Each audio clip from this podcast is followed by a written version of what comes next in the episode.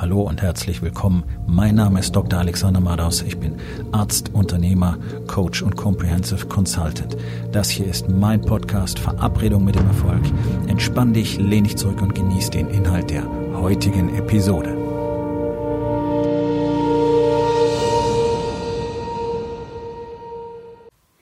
Das heutige Thema ist folgendes. Darum bist du kein Leader.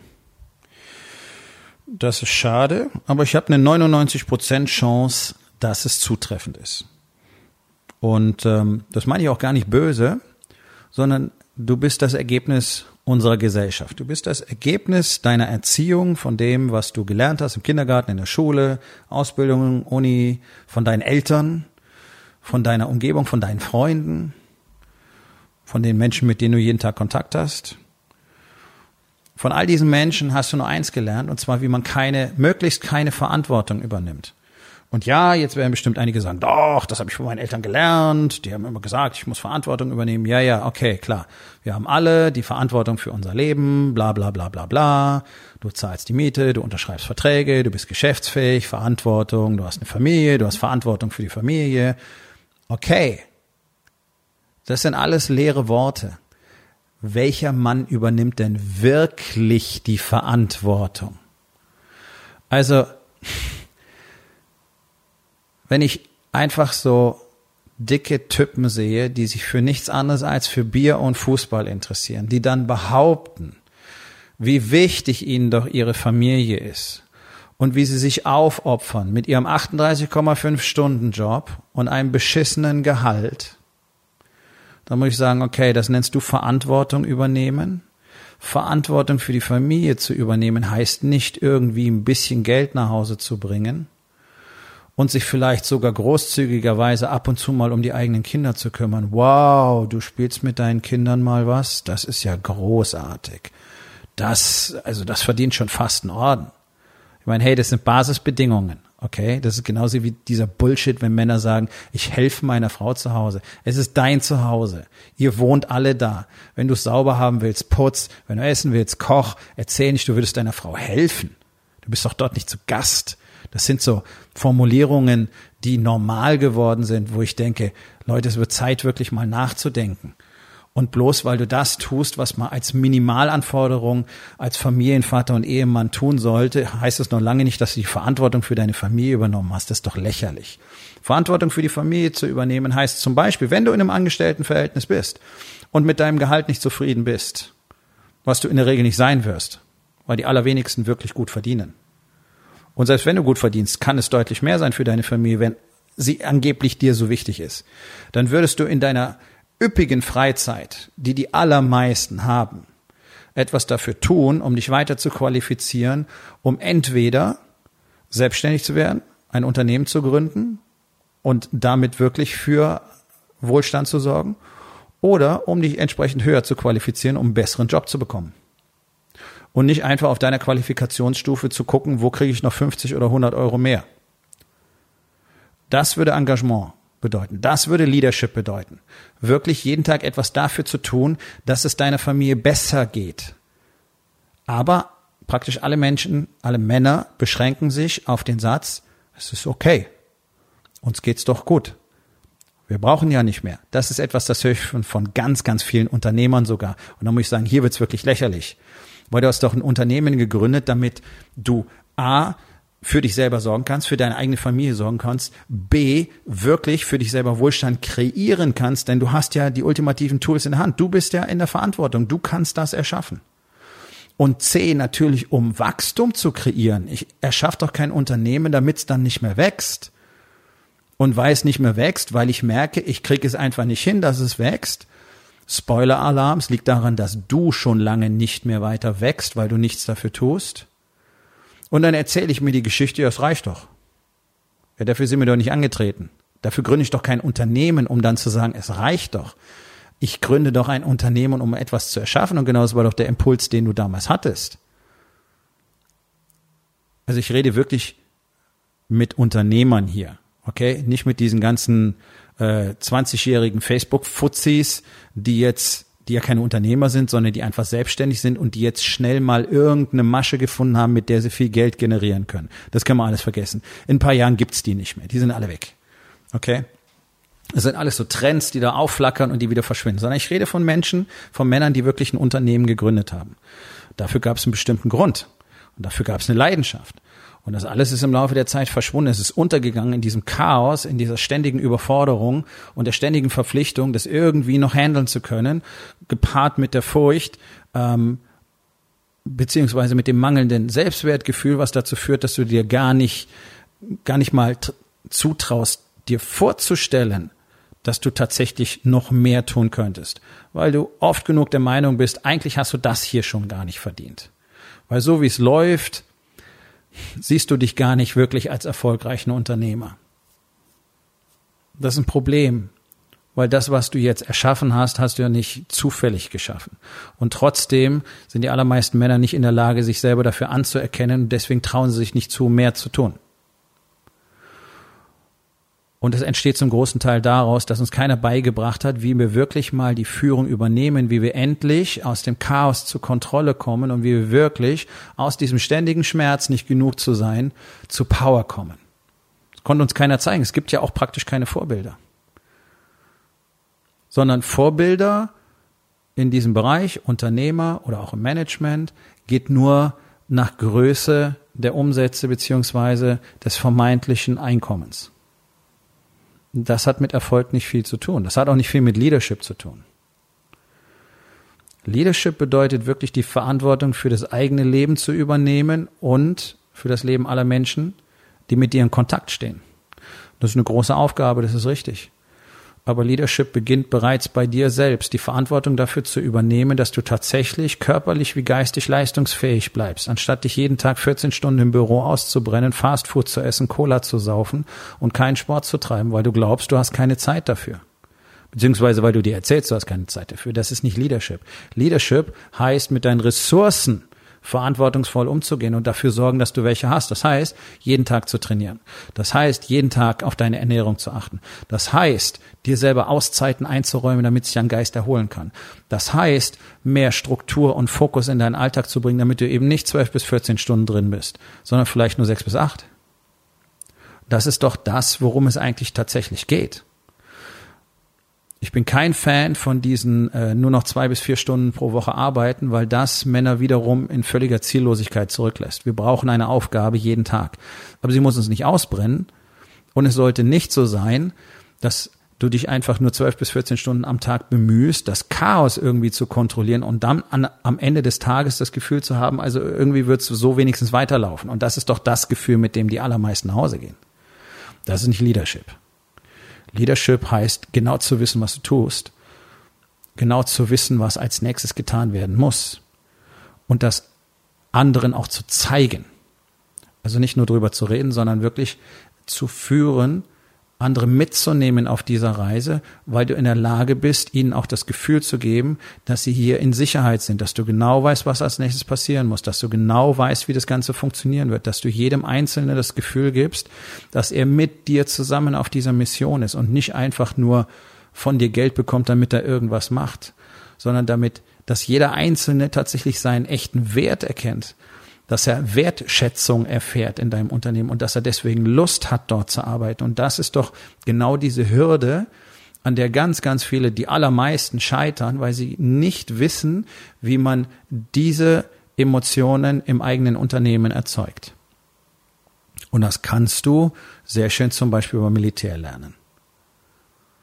Denn dort, also gerade wenn du in die hochspezialisierten Militäreinheiten guckst, ist das die Essenz, die sie so effizient macht, dass nämlich diese Teams so miteinander verbunden sind, weil jeder weiß, seine Aufgabe ist von maximaler Bedeutung und zwar, dass sie genauso ausgeführt wird, genau jetzt, genau hier, weil ansonsten alle zusammen scheitern. Ein Unternehmen ist auch nichts anderes als eine Armee, wenn du so willst. Ein großes Team. Das heißt, es gibt eine gemeinsame Mission, nämlich wirtschaftlichen Erfolg, Wachstum, Expansion für andere Menschen etwas von Wert erschaffen, was ja alle Unternehmen tun. So, wenn aber keiner das Gefühl hat, er ist auf einer gemeinsamen Mission und seine Rolle ist wichtig, dann wird er halt irgendwas machen. Und da siehst du auch den schönen Unterschied zwischen wirklich hochspezialisierten Einheiten und dem, ich sage jetzt einfach mal, dem stinknormalen Standardsoldaten, der bei weitem, bei weitem nicht dieses Gefühl hat. Und dementsprechend unterschiedlich ist auch die Performance. Und dementsprechend hoch ist auch die Fehlerquote. Und genau hier liegt das große Geheimnis, das es nicht gibt, wenn es darum geht, Menschen zu führen. Nämlich ein Gefühl in ihnen zu erzeugen, dass sie dir folgen wollen. Nicht, weil du ihnen Geld gibst, sondern das Geld ist ein zusätzlicher schöner Nebeneffekt. Die Leute sind hier, weil sie sich hier richtig wohlfühlen. Und das ist nicht bloß, weil die Tätigkeit an sich ihnen Spaß macht, sondern weil das von der Führung her einfach so ein tolles Gefühl ist, mit all diesen Menschen zusammen zu sein auf dieser Mission, um das gemeinsame Ziel zu erreichen, dass du so Mitarbeiter kriegst, die alle allerhöchste Performance abliefern und zwar jeden Tag. Dazu gehört auch ein Selektionsprozess, weil die Menschen, die du jetzt in deinem Unternehmen versammelt hast, werden nicht alle so werden können. Es gibt einfach Menschen, die haben kein Interesse, irgendetwas zu bewegen oder wirklich eine gute Performance abzuliefern, sondern die sind froh, wenn sie ihren Basiskram machen und dann in Ruhe gelassen werden. Das sind dann die Leute, die man aussortieren muss im Laufe der Zeit. Wenn du ein hochklassiges Team haben willst, dann musst du dich unter Umständen auch von Menschen trennen. Das ist einfach mal so. Wir können nicht alle, egal wie toll wir in der Führung sind, konvertieren. Das gibt es nicht. Darum haben wir in militärischen Spezialeinheiten auch so eine hohe Selektion diese hohe Selektion hat gar nicht mal so viel mit physischer Leistungsfähigkeit zu tun, sondern mit der Bereitschaft, wirklich Verantwortung für das gesamte Team zu übernehmen. Und das ist nämlich das wirklich Spannende. Wenn jeder einzelne Mitarbeiter im Unternehmen die komplette Verantwortung für das ganze Unternehmen übernimmt, weil er verstanden hat, wie wichtig das Ganze ist für ihn, für alle anderen auch, wie wichtig seine Tätigkeit für alle anderen ist, damit es allen anderen gut geht, dann wird er auch bereit sein, genau diese Leistung zu bringen. Deswegen wirst du zum Beispiel in einem SEAL-Team den Teamleader auf den ersten Blick normalerweise gar nicht herausfinden können, weil alle so genau wissen, was sie zu tun haben. Trotzdem hat der Teamleader zu jedem Zeitpunkt ultimativ die Führung und es wird ihm keiner widersprechen, obwohl doch alle so eng miteinander verwachsen sind. Das ist nämlich die große Furcht, die entsteht, dass die Mitarbeiter einem plötzlich auf der sprichwörtlichen Nase rumtanzen. Ja, du sollst mit ihnen auch keine Freundschaften schließen, sondern du sollst ihnen das Gefühl geben, dass sie extrem wichtig sind und dass sie einen definitiven, essentiellen Wert haben und dass es ihr Unternehmen ist. So gut wie kein Angestellter in Deutschland hat das Gefühl, es wäre sein Unternehmen. Er hat nicht mal das Gefühl, dass er wirklich von Bedeutung ist oder eine entscheidende Rolle spielt. Dabei spielt jeder es sei denn, du hast Leute einfach nur nutzlos aus Nächstenliebe angestellt. Jeder spielt eine entscheidende Rolle. Ja, eins meiner Lieblingsbeispiele ist der Typ in der Poststelle, der die Briefmarken auf die ausgehenden Rechnungen klebt. Der sieht sich selber als der Typ, der einfach nur Briefmarken irgendwo draufklebt. Ist ja kein toller Job. Ich mache nicht wirklich was Wichtiges. Okay, wenn er jetzt das Verständnis dafür entwickeln würde, dass er ein extrem wichtiger Mann ist, denn wenn er diese scheiß Briefmarken nicht auf diese scheiß Rechnungen klebt, dann gibt's auch kein Geld. Oh. Okay. Wenn ihm das mal jemand sagen würde, würde er sich auf einmal komplett anders sehen. Er hätte ein komplett anderes Verständnis von seiner Rolle. Und auf einmal würde er sich anders fühlen und er hätte mehr Lust, dorthin zu gehen und er würde seine Aufgabe anders wahrnehmen, weil er wüsste, er tut etwas essentiell Wichtiges, von dem alle anderen in diesem Unternehmen abhängen. Denn wenn die Rechnungen nicht zugestellt werden, nicht bezahlt werden, da gibt es auch keine Gehälter für alle anderen Mitarbeiter. So, also, auf einmal sieht die Rolle von dem Typen, der nur die Briefmarken aufklebt, ganz anders aus. Das ist es. Das ist das, was du willst in deinem Unternehmen. Das ist das Gefühl, das du Menschen geben willst. Dass sie diese Wichtigkeit haben und deswegen für alle anderen von großer Bedeutung sind. Und wenn jeder einzelne Mitarbeiter sich genauso sieht und seine Verantwortung für alle anderen erkennt, ja, dann hast du ein Team aus Leuten, die ultimativ zusammen performen können. Genau das findest du in hochspezialisierten Einheiten, sei es beim Militär, sei es in der Medizin. Ist genau das gleiche Konzept in der Medizin auch. Genauso funktioniert es. Und es gibt zwar massenhaft Kommunikationstrainer und Kommunikationstrainings und, und Führungsspezialisten und man hat Führungsstile kategorisiert und Bücher darüber geschrieben und äh, dann musst du die ganzen Führungsstile kennen, weil du sollst ja zwischen ihnen switchen. Das ist alles nett. Das sind Informationen, die sicherlich interessant sind und man kann sicherlich auch was daraus lernen. Aber das Ganze hilft dir nicht dabei, denn Menschen werden ja emotional geführt und das sind alles Sachen, die sind technisch. Und wenn du keinen echten Kontakt zu anderen Menschen herstellen kannst, Stichwort Kommunikation, das ist ein Thema für einen anderen Tag, dann wird es dir nicht gelingen, richtig zu führen. Und weil das nicht mal so eben zu lernen ist, habe ich die Rising King Academy gegründet. Denn hier können Männer lernen, was es bedeutet, wirklich Leadership aufzubauen, zu übernehmen, für sich selber erstmal die Verantwortung zu übernehmen, sicherzustellen, dass ihr eigenes Leben genau so funktioniert, wie es für sie tatsächlich funktionieren sollte und dann auch die Führung für alle anderen zu übernehmen, in der eigenen Familie genauso wie im Unternehmen. Und dazu reicht es eben nicht, Anweisungen oder Befehle zu bellen. Leadership ist was ganz anderes. Und das, was wir definitiv brauchen, sind viel mehr Männer, die diese Leadership-Fähigkeiten, diese Skills haben. Denn unser Land krankt schwer an diesem absoluten Mangel an Leadership. Und nur rauszugehen, irgendwas zu machen, ein bisschen Geld nach Hause zu bringen, ist nicht Verantwortung übernehmen. Verantwortung zu übernehmen heißt, jeden Tag besser zu werden, jeden Tag zu wachsen und jeden Tag danach zu schauen, dass es den Menschen, die in deinem Leben am wichtigsten sind, besser geht als am Tag davor. Und nicht einfach zu behaupten, es ist okay, es reicht uns doch, wir brauchen nicht mehr. Das ist Bullshit. Das ist Feigheit. Das ist das Gegenteil von Männlichkeit. Dafür sind wir alle nicht auf dem Planeten.